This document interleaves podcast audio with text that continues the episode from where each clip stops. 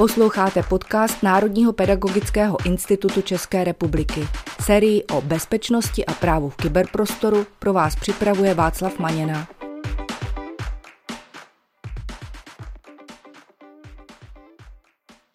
Vítám vás u dnešního dílu na téma, co hrozí dětem na sociálních sítích a v online světě, který jsme pro vás připravili s Pavlem Matějčkem. Pavle, vítej. Zdravím tě Václave a zdravím i vás, naše posluchači. Dobrý den. Pavle, my už jsme to probírali v minulém díle, že vlastně dneska děti používají sociální sítě úplně ke všemu. Trochu jsme narazili i na ta rizika, ale pojďme se dnes podívat podrobně, co všechno tedy hrozí, když to dítě vstoupí do světa sociálních sítí a podíváme se také na to, jak těm nejčastějším problémům můžeme předcházet. Co je takové nejčastější riziko, nebo jaká jsou nejčastější rizika když dítě přijde na sociální sítě a připomínám jenom, že to vždycky nemusí být zrovna v tom věku 13 nebo 15 let, že opravdu ty děti tam přicházejí daleko, daleko dříve. Je pravda, že ty sociální sítě jsou takovou vstupní branou do toho online světa a často je to pro ty děti třeba jako první zkušenost s tím online světem, takže ta rizika, která pak v tom online světě máme, se kombinují vlastně s rizikami na těch sociálních sítích. A jak říkáš, platí to pro nás pro všechny. Uh, za mě určitě pravidlo číslo jedna, které někteří lidé teda jako bagatelizují, ale já na ně nedám dopustit, mějte vždycky nějaký antivirový program, protože i na sociálních sítích si hlavně mladá generace vyměňuje soubory, sdílí dokumenty, posílá si odkazy a to samozřejmě samozřejmě jako vede eh, často k nějakému napadení toho počítače nebo i mobilního telefonu. Já bych chtěl apelovat na všechny, že i do mobilního telefonu patří antivir, protože je spousta malvéru určeného pro mobilní telefony. Naopak eh, jeho čím dál tím více, čím více to ti mladí lidé, ale nebo dospělí uživatelé používají. Takže za mě číslo jedna určitě mít nainstalovaný antivirák a pokud jste v roli rodiče, tak antivirové programy, ty, ty větší, známější, uh, mají i nějaké takové moduly, uh, díky kterým vlastně můžete mít nějaký centrální přehled o celé své rodině, takže vy vidíte třeba, na které odkazy to dítě kliklo, jaký malware byl zastaven, pokud zastaven třeba nebylo to zařízení infikované, přijde vám třeba e-mail nebo něco podobného, takže i tato starost se dá poměrně dobře outsourcovat a díky těm antivirovým programům pak vlastně máte přehled na tom, co se v těch vašich zařízeních děje.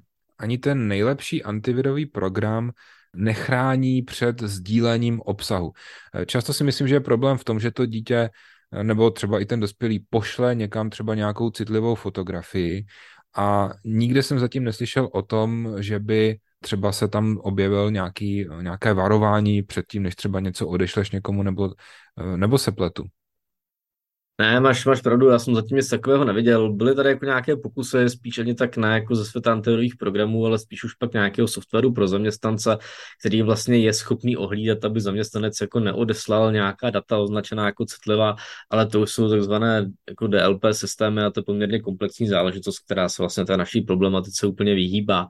Takže pro, řekněme, normální uh, děti, učitele, rodiče uh, je tohle úplně jiný svět a tady je potřeba spíš dbát na tu osvětu, o to otevřeně mluvit vlastně jako o tom, co je a co není vhodné sdílet a proč a být se vlastně vědom těch rizik eh, toho, co a s kým sdílíme. Takže v tomto případě je opravdu ta osvěta a ta komunikace nejúčinnější prevencí. Pojďme se podívat zase zpátky na takové ty technické věci. Velice často se setkávám s tím, že někdo dětem ukradne heslo, nebo že třeba eh, to heslo někomu sami řeknou. Takže další taková věc, která mě napadá, že bychom děti mohli nějakým způsobem lépe edukovat v tom, aby používali správce hesel. Ano, určitě to je Václav velmi dobrá rada já dokonce pár dní zpátky jsem na Twitteru viděl tuším nějakého učitele komentovat právě příspěvek, že se vlastně bavil s nějakým žákem a žák mu řekl, že má 14 stejných hesel do 14 různých účtů, ale že to je vlastně v pohodě, že se to díky tomu lépe jako pamatuje. To určitě není, není dobrá věc, dokonce pod tím byla poznámka tolik k výuky informatiky v Čechách, takže já bych tím jako také rád zase apeloval vlastně na všechny učitele, rodiče, každého, kdo vlastně přichází jenom s dětmi, ale s jinými, i s dospělými lidmi do styku, protože můj komentář na to byl, že to se netýká pouze jako Karla 14 let, ale i Radima 54 let, jo, protože i dospělí uživatelé nepoužívají správce hesel a v kombinaci s ním ani nevyužívají dvoufaktorové ověřování. A je nutno říct, že třeba dětem eh, často mizejí nebo jsou napadány eh, jakoby, účty na sociálních sítích, typicky účty typu Instagram. To ve velkém jako mizí teďka. A je pravda, že tohle z takového toho technického pohledu považuji za jednu z klíčových věcí uh, ohledně prevence kyberšikany. A všichni jsme se možná setkali někdy s eh, případem, kdy někdo někomu se třeba chtěl nějak pomstít a znal jeho přihlašovací údaje a vydával se, vystupoval jako eh, třeba na nějaké sociální síti pod jeho jménem. Tady bych jenom připomněl, že opravdu, aby to všechno mělo smysl, tak je potřeba ten správce hesel mít nainstalovaný jak na mobilním telefonu, tak na počítači, zkrátka využívat ho opravdu všude což dneska není problém. Například náš oblíbený Bitwarden je zadarmo a dostupný pro všechny, pro všechny běžné platformy, takže pokud budete chtít, zase v odkazu v popisu pod videem pak najdete odkaz na stažení bezplatného správce hesel. Ruku v ruce s tím jde podle mě dvoufaktorové ověřování.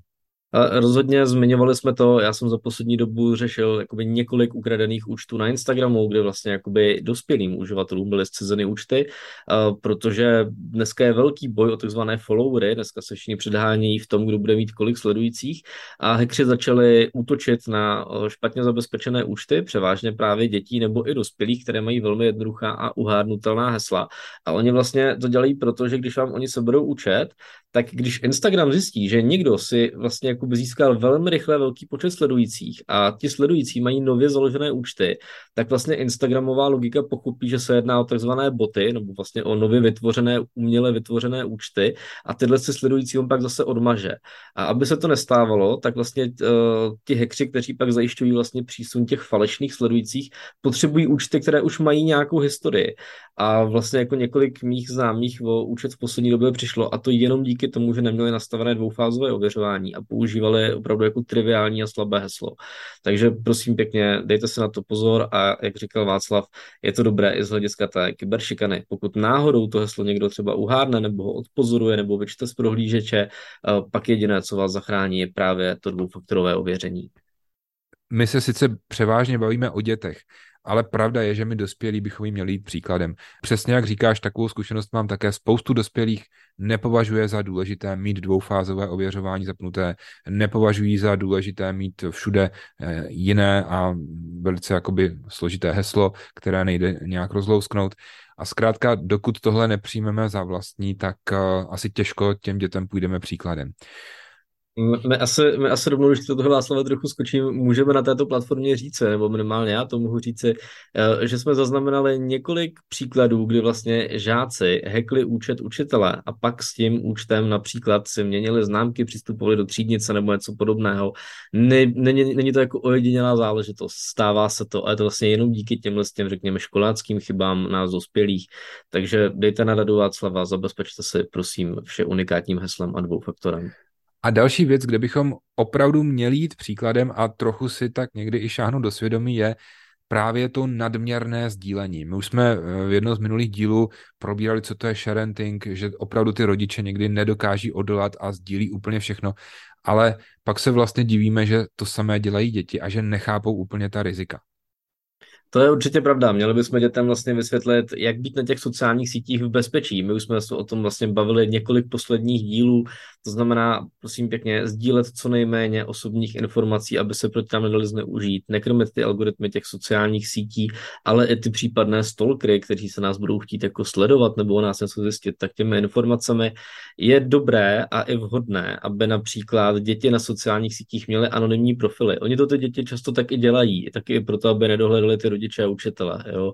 Ale je dobré jako je v tom podporovat, eh, byť sociální sítě chtějí, abyste tam měli pravé jméno a telefonní číslo, tak podle mě jako zájmu toho dítěte je, aby se tam nastavilo nějakou přezdívku a nebylo snadno dohledatelné. Naštěstí děti v tom umí chodit a i když se to rodičům nelíbí nebo to rodiče nevědí, tak dítě má často třeba tři, čtyři různé Instagramové účty a každý pod jiným zvaně nicknamem neboli přezdívkou.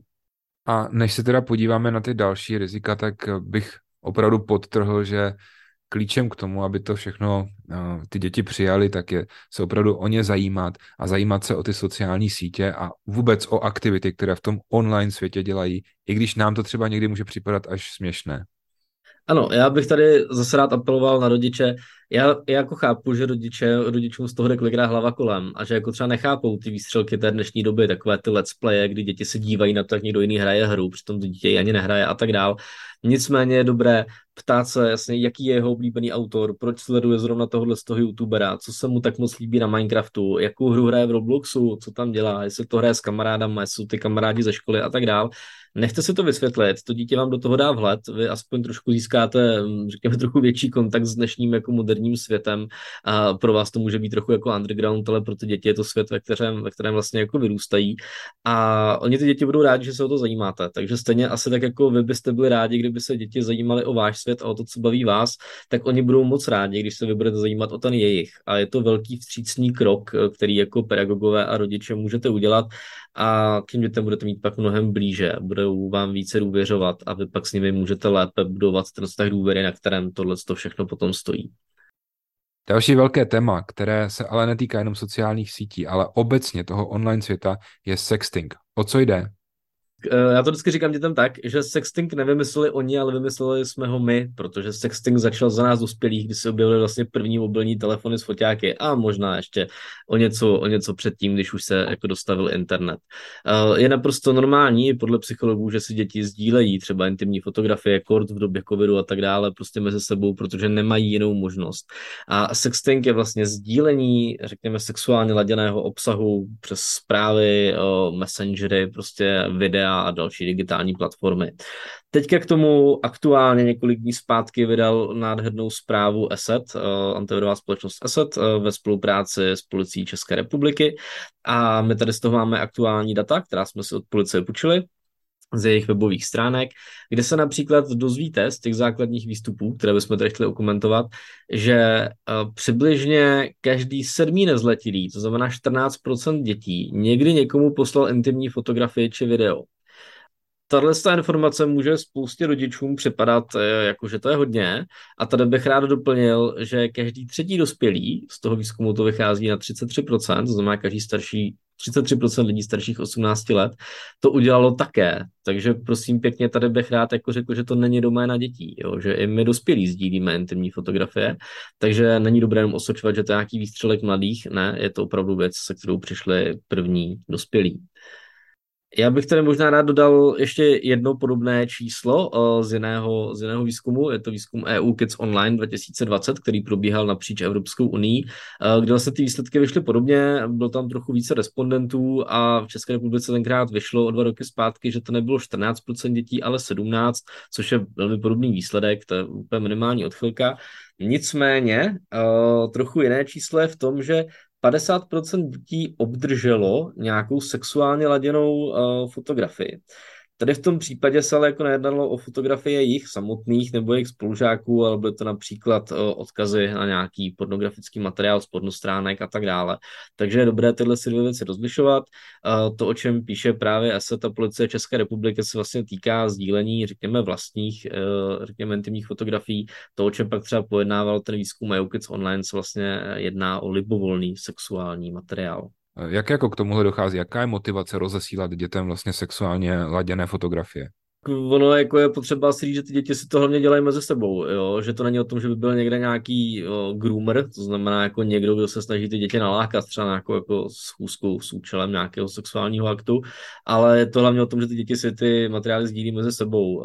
Já už jsem zaznamenal například jako sdílení pornografického materiálu ve druhé a třetí třídě, takže není výjimkou, že jako dost mladé děti se dostanou například od sourozenců k nějakému pornovideu nebo něčemu podobnému a pak si to sdílí. Mají z toho spíš více legrace než rozum, ale už do těch statistik jsou tyhle věci započítávané. Hodně dětí si vůbec neuvědomuje, že svoje intimní fotografie nebo videa mohou pořizovat a sdílet až od 18 let. Ale další problém je i v tom, že spoustu těch eh, materiálů vlastně není šířených se souhlasem té fotografované nebo nahrávané osoby. Václav, máš úplnou pravdu. Eh, přesně proti vůli autora, to, čemu my obvykle jako říkáme revenge porn, neboli porno z pomsty, že vlastně jako se chcete někoho pomstít, ale nebo i tak, že vlastně někdo to nazdílí někomu dalšímu, eh, tak vlastně bylo rozšířeno více než 7% těch intimních materiálů a to hlavně mezi těmi mladistvými. Mezi těmi dospělými to bylo zhruba kolem 1%, což je jako o poznání méně. Ale i ty oběti sdílení tady toho sexuálně laděného obsahu se pak vlastně můžou stát obětí nějakého vydírání nebo vyhrožování a s tím se vlastně setkal každý 20. mladiství a 50. dospělý, což jsou vlastně jako hrozná čísla. Takže já bych tady taky apeloval pak i učitele, aby se vlastně pobavili s dětmi o problematice takzvaného toho revenge porn, neboli porna z pomsty. Zahraniční výzkumy uvádí dokonce mnohem horší čísla. Velmi obvyklé číslo takové, že zhruba polovina lidí ukázalo něčí intimní fotografii někomu jinému bez souhlasu té fotografované osoby. Takže tady ten český výzkum vychází ještě poměrně dobře, ale i tak je to děsivé. A ještě se tady vlastně jako nezmiňuje jedna rovina, a to je to, že děti si tyhle ty fotografie, nebo i děti, ty dospělí, si sdílí tyhle si fotografie často prostřednictvím sociálních sítí. A sociální sítě mají často v podmínkách, že jejich prostřednictvím nesmí být sdílený sexuálně laděný obsah. A pokud se takový obsah přes ně sdílí, tak různá umělá inteligence právě kontroluje, jestli se nejedná třeba o dětskou pornografii. A tady se už pak můžete dostat jako do problémů, protože vám může být ten účet například jako zablokován, protože ta sociální síť, například milně, vyhodnotí, že se o takovouhle problematiku jedná a na základě svých pravidel vám ten účet zablokuje a nedej bože i smaže. Ale ono se tohle netýká jenom sociálních sítí, ale i různých cloudových služeb typu Gmail, kde opravdu eh, může docházet k analýze uložených fotografií nebo eh, fotografií a videí, které právě třeba procházejí i tím e-mailem. Takže tohle je docela reálná, eh, reálné riziko, které se může stát. Já bych možná na závěr řekl poslední zajímavé číslo tady z té kampaně, eh, která se vlastně jmenuje To nevymažeš a pod stejným hashtagem je pak i sdílena na sociálních sítích a klidně se na ní podívejte, protože ta kampaně dělá nám moc hezky a ty výsledky těch průzkumů jsou určitě zajímavé. Eh, poslední zajímavé číslo z toho je to, že vlastně 35% eh, mladistvých a necelá pětina, to znamená 19% dospělých, by už opakovaně takovouhle fotografii nikomu neposlala a toho svého jednání lituje a už by to jako neudělali. Eh, to znamená, že asi dost lidí se setkalo s nějakým problémem eh, v souvislosti právě s těmito fotografiemi a 35% eh, litujících, to znamená pozdě litujících, je docela velké číslo a jak říkám, je lepší se o to zajímat preventivně a vůbec se do této roviny nedostat, protože sexting je vlastně asi jediný ten, řekněme, kybernetický, nechci říkat trestný čin, ale kybernetický um, incident, za který se vlastně můžeme sami, protože kdyby jsme tu fotografii neposlali, tak se do té situace nedostaneme. Obecně můžeme říct, že velkým problémem je kyberšikana. O té bychom se mohli bavit několik hodin, ale upřímně řečeno existují na to daleko povolanější a už o tom bylo napsáno mnoho, například výborné materiály na e-bezpečí nebo Nukibu. Je přeci jenom něco, co by si chtěl říci ke kyberšikaně? Uh, určitě kyberšikana velké téma, za mě třeba právě se zmiňoval e-bezpečí od Kamila Kopeckého, uh, jako super zdroje, tam asi nejlepší člověk podle mě na kyberšikanu u nás. Nicméně já si taky myslím, že už se o tom jako napovídalo mnohé a všude jsou semináře na kyberšikanu a tak dál. Takže za mě jenom v rychlosti Jedna z nejhorších sociálních sítí, co se týče kyberšikany, tak byla sociální síť Telonym, na kterou jsem narazil a na které jsem se jeden čas pohyboval, kde se můžete anonymně ptát, uh, převážně jako dětí, anonymně na různé otázky a teprve pokud jako oba chcete, tak svoji identitu jako rozkryjete. No a mohu říct, že tam byly jako opravdu brutální komentáře, typu jako jdi se zabít prostě a podobně, to bylo jako na denním pořádku, hlavně mezi dívkami kolem 13 až 15 let, to bylo jako opravdu přehlídka toho, co by se na internetu nikdy diskutovat nemohlo, takže takže pokud chcete takovou plejádu zla vidět, doporučuji se zaregistrovat na Telonymu a nějaký čas tam strávit studiem toho, jak funguje dnešní mladá generace na takovýchhle sítích. Za mě je pak ale ještě jeden zajímavý fenomén, protože ta kyberšikana prostě hrozí všude. A věc, o které se často nemluví, tak je vlastně digitální vyloučení uh, těch dětí, kdy vlastně rodič přehnaně se snaží chránit to své dítě, to znamená, nedovolí mu žádné sociální sítě opravdu třeba do těch 15 let. On proto má ten rodič jako dobrý důvod, jo, ale on mu nedovolí sociální sítě, nedá mu mobil, nenechá to dítě prostě fungovat online tak, jak fungují jeho vrstevníci. A vlastně dochází k sociálnímu vyloučení toho dítěte. A to dítě se potom stává terčem kyberšikany a ani nemá třeba jak to zjistit nebo nedej bože ani jak se bránit. Protože ono vlastně jako není v tom světě těch jeho vrstevníků, kteří to umí velmi dobře zneužít. Takže já bych tady chtěl zase apelovat na rodiče eh, všeho s mírou. My vám tady sice jako radíme, že na sociální sítě opatrně řešit to nějak preventivně, ale vhodná prevence je, že všechno zakážeme, tak to právě není. Jo? Eh, je dobré dělat to nějak s rozumem eh, a tak nějak najít tu zlatou střední cestu. Dneska jsme dali hodně praktických typů, které můžeme aplikovat i do toho světa dospělých. Ale ty si ještě objevil takové desatero. Můžeš nám o tom trochu něco říct? Narazil jsem na to na sociální síti LinkedIn, zase pak v popisu tady pod podcastem najdete odkaz, uh, odkaz na naší stránku, kde jsou pak i obrázky, kde to bude v originále ke stažení. Já když jsem to takhle v rychlosti jenom přeložil do češtiny, tak je takové desatero. Začneme od jedničky a vezmeme to velmi rychle. Uh, prověřujte linky, na které klikáte, abyste nenaletěli na nějaký phishing. To je rada číslo jedna. A rada číslo dvě, používejte dvoufaktorové ověřování všude, kde to jenom jde. A rada číslo tři, odstraňujte citlivé konverzace, svoje různé poznámky a například i záznamy hovoru nebo v diktafonu, které máte uložené. Kdyby se k tomu vašemu zařízení někdo dostal, tak toho všeho může zneužít proti vám. Současně s tím rada číslo čtyři, mazejte staré nepotřebné soubory, historii, cookies a další věci. Eh, je to takový jako digitální minimalismus a je to podle mě věc, která je hrozně super, protože pokud máte v telefonu prostě 35 prohlížečů webového obsahu a každý má různé oprávnění, tak v tom prostě neudržíte pořádek nikdy. Takže za mě zkuste takový jako digitální minimalismus. Rada číslo pět, buďte méně sociální, to znamená, nebuďte na tolika sociálních sítích, pokud ano, mějte tam anonymní profily, nezdílejte o sobě žádné citlivé informace a tak dále. Rada číslo šest, pozor na soubory a na to, co sdílíte z různých cloudových nebo sdílených úložišť a komu udělujete oprávnění k jakému sdílení a přístupu kam.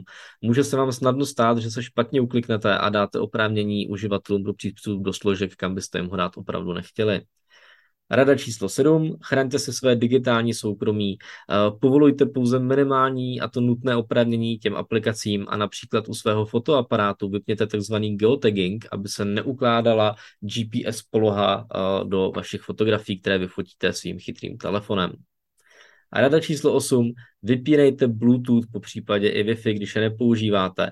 Starší verze technologie Bluetooth obsahují různé zranitelnosti, které eh, jdou vlastně zneužít k tomu, aby vám útočníci z vašeho telefonu nebo počítače vytáhli nějaká data a díky tomu, že máte aktivní Wi-Fi, tak například velcí technologický giganti, jejichž telefony používáte, jsou schopní sledovat váš pohyb díky tomu, k jakým sítím v okolí se zrovna váš telefon připojuje. Rada číslo 9 šifrujte citlivá data. Není to o tom, že bychom museli skrývat něco strašně tajného, ale i důležité dokumenty, například jako jsou třeba platy a podobné věci třeba ve školství, tak je dobré mít zašifrované, protože v momentě, kdy dojde k nějakému úniku dat, to znamená někdo vás hackne ty data vám ukradne, tak například pokud ty data a zálohy byly šifrované, tak nemusíte tuto informaci vlastně hlásit úřadu pro ochranu osobních údajů, protože se považuje za to, že ty data jsou v bezpečí zašifrována, i když utekly. No a poslední rada číslo 10. Aktualizujte. Aktualizujte úplně všechno od svého operačního systému na počítači i přes operační systém na mobilním telefonu, přes všechny aplikace, co máte na obou zařízeních. Aktualizujte také váš router a samozřejmě aktualizujte na počítači i svůj webový prohlížeč. Takže prosím pěkně, to bylo takové desatero a jeho anglické shrnutí pak nalezete i jako formu infografiky v popisu našeho podcastu. Pavle, Děkuji ti za vyčerpávající přehled a spoustu praktických rad. Loučím se s tebou a loučím se i s našimi posluchači. Děkuji Václave, děkuji i vám, naši posluchači, že jste s námi vydrželi tento poměrně rozsáhlý díl a přeji vám, ať jsou vaše děti a žáci v bezpečí a těším se s vámi naslyšenou u dalšího dílu.